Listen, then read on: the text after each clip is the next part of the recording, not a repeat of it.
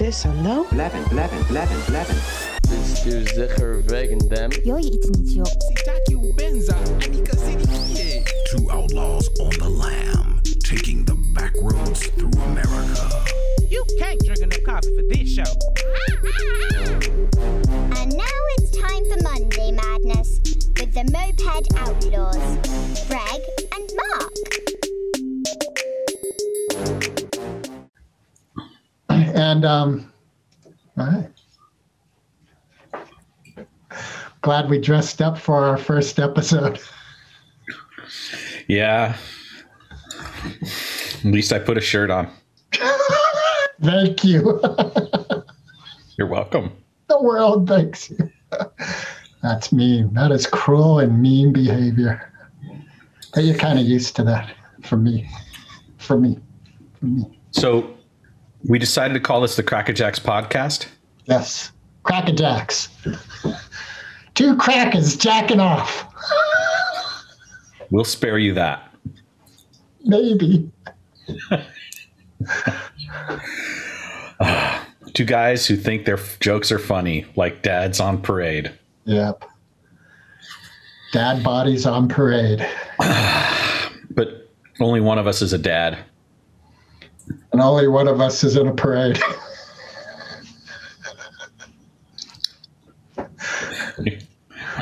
Yeah. Well, that's it for the first episode. Yay! I know suddenly 10 minutes seems like an awfully long time. It'll be over before we know it. That's the way it is. Like, time flies when you're having fun. Are in this cancel culture, we'll just be canceled immediately. We'll be canceled before we got started. That's right. Crackerjacks, you're out of here. Yeah, one of the reasons we wanted to call it Crackerjacks is because we've come to this awareness through our um, decolonizing of our minds in the context of the modern culture of anti-racism work that we're just a couple crackers and we really don't know what we're doing and the the more we look into it the more we realize we shouldn't probably say much which tells us that by speaking up and working through our issues, something good could happen. If you haven't figured it out yet, I'm the straight man. I'm the gay one. Is there something you want to tell me, Greg? I love you. But not in that way. no, in that way. Kick that girl out of your bed. There's room for three of us. oh, that's very nice. Can I invite a fourth? I don't know. I have to ask my pony. Funny you should mention ponies. I was going to invite Oy. bestiality. The one franchise the world agrees upon is bad. Hmm. Tell that to the five million websites. Well, I've told you about that um, special guest I had when I went to university. It was a sex ed course, and a gentleman showed up who talked about his love relationship with his dog. And uh, By love relationship, you mean consensual sexual relationship? right, right. And part of his premise was it was consensual. I thought only in San Francisco. they don't have this course in Harvard. Um, I'm, I'm outing myself here, but I, I've read, I think I read in Penthouse Letters about something like this once. It wasn't exciting. but I think in this age of tolerance and people's fluid identities, that, you know, do we have to draw the line at dogs? Who are we to say? That's what he was saying. He was saying, like, you know, X amount of years ago, homosexuality was illegal. It was horrific. You were thrown in jail for the act. So, how come we're now drawing the line here?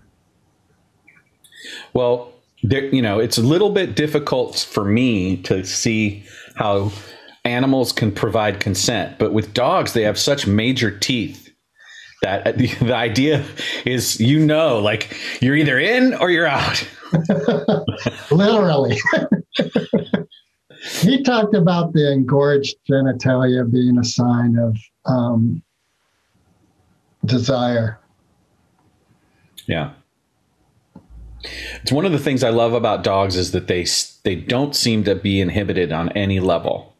Like there doesn't seem to be any filter between their love for you and their their uh, emotional expression. They just seem to be void of any pretense or subterfuge. They're dogs. Yeah, thankfully. but it doesn't mean I want to have sex with them. No, I'm not saying that. But And I'm just going to go ahead and say I disapprove of this guy's attitude. Like it's not it's not okay with me. How the fuck did we get on this topic? Oh yeah, inviting ponies into bed. And I I don't remember you telling me this, but I have a sense that you actually did tell me this story once before. But um, you know, cannabis. Yeah, it is a story that's stuck with me, obviously, because it's prominent in my consciousness. And we've all heard that story about the dogs who were mating getting stuck and what a horrific idea that sounds like, right? Like or was that cats? Well, I've seen two dogs stuck. Yeah. So I just have a lot of compassion for for that. Like something so beautiful like sex turning so bad and being so painful and ugly, kind of like herpes.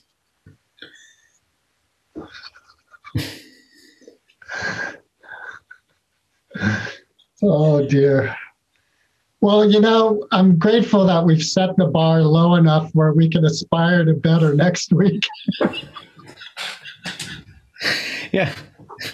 Yeah, a couple of crackerjacks talking about dog sex and herpes. You can at least know what you're in for. If you make it through episode one, it's all up from here. Hopefully. Or it could be like the aristocrats joke. Oh yeah, I remember seeing that in a um, a TV show, but I don't remember the aristocrats joke, the actual joke. Do you remember it? Yeah. Pretty much the premise is be as raw, vulgar, and horrific as possible.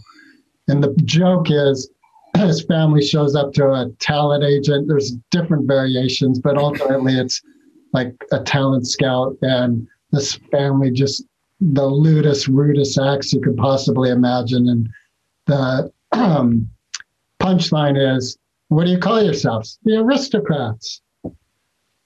and and there's so many variations but yeah that Are any of them funny?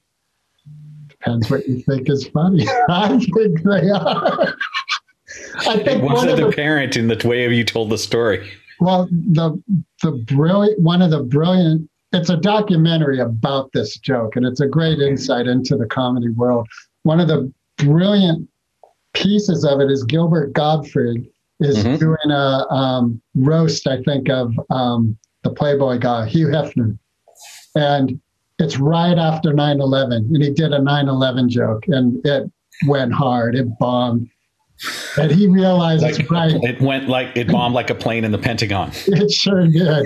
or into a this guy's yeah. So he starts telling this aristocrats joke. And for a lot of the audience, they're not really sure what's going on, but all the comics that are on stage are like, oh fuck, is he doing this? And he did it. And he went hard. And it was such a release for everyone. You know, this comic relief, like people are falling out of their seats laughing. Wow. he- yeah, and it's a really beautiful scene. And I think it is eloquent in showing how humor can release us. And even the darkest, most vile humor, there's light in it. And I guess I I w- would love to see that. It's good. Uh, the Aristocrats, the documentary. Yeah. Penn Jillette was one of the producers of it. Mm. I think he's the narrative behind the camera. It's got everyone. It's got starts off with um George Carlin. And he sets the bar super low and it just goes worse from there. Which is which is how this podcast is going to go. yep. Next week we're just going to stare at each other, wishing we were funny, Yeah. and we'll just remember. Remember last week we were actually laughing. Our tagline will be how low can you go? Cracker Jacks. It's not sweet anymore. There's no surprise in this box.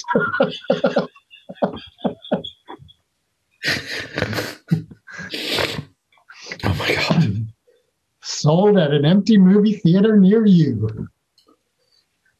Bandit, Bandit movie theater near. Man, did you watch any of the Oscars last night? Yeah, I did. I watched a bit of it. Um, I really enjoyed it. Um, I thought the the new sort of format that they used was um, entertaining. Um, it was really apparent that the the reward recipients had, you know, a lot of time to say what they wanted to say, but that no one seemed to go over so badly, and they didn't play people off. Like there was no music that I saw where people got played off. So that was interesting. Um, yeah, I didn't watch all of it. There was a sort of lack of spectacle, right? The big production numbers were missing. And uh, my girlfriend definitely noticed that, and it felt a little bit flatter than that. But what it what it had in terms of an insight into the community and the sense of what it might have been like in the 30s when they first started doing it, that actually I liked. It was closer to a Golden Globes kind of feel than than what the you know the pomp and circumstance of an Oscar. Uh, you mean that award ceremony that nominated The Martian as Best Comedy Feature? Is that the Golden Globes nominated The Martian as best comedy feature this year? No, this is when The Martian came out a few years ago. Infamously, The Tourist, which is one of the worst criticized movies ever, with Johnny Depp and um, uh, What's the Hollywood Foreign Press? So they have right. a different viewpoint of culture than we do, I think. Or maybe they nominate films because they want those stars to show up at their award ceremony. really? Nobody does that in Hollywood. Pander to the stars.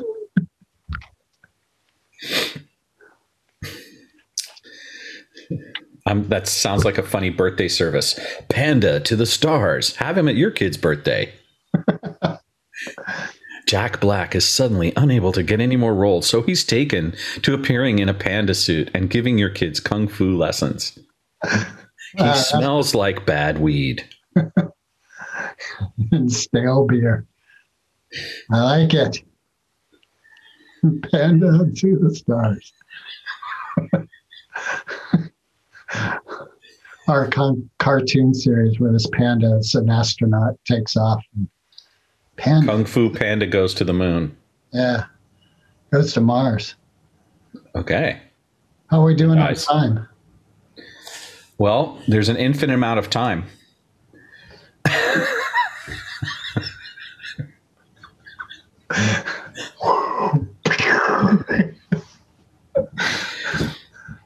I think since you asked, that's probably a good place to wrap it up.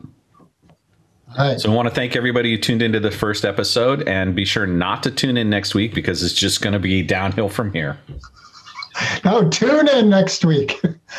The rest of your life will look fantastic. Yeah.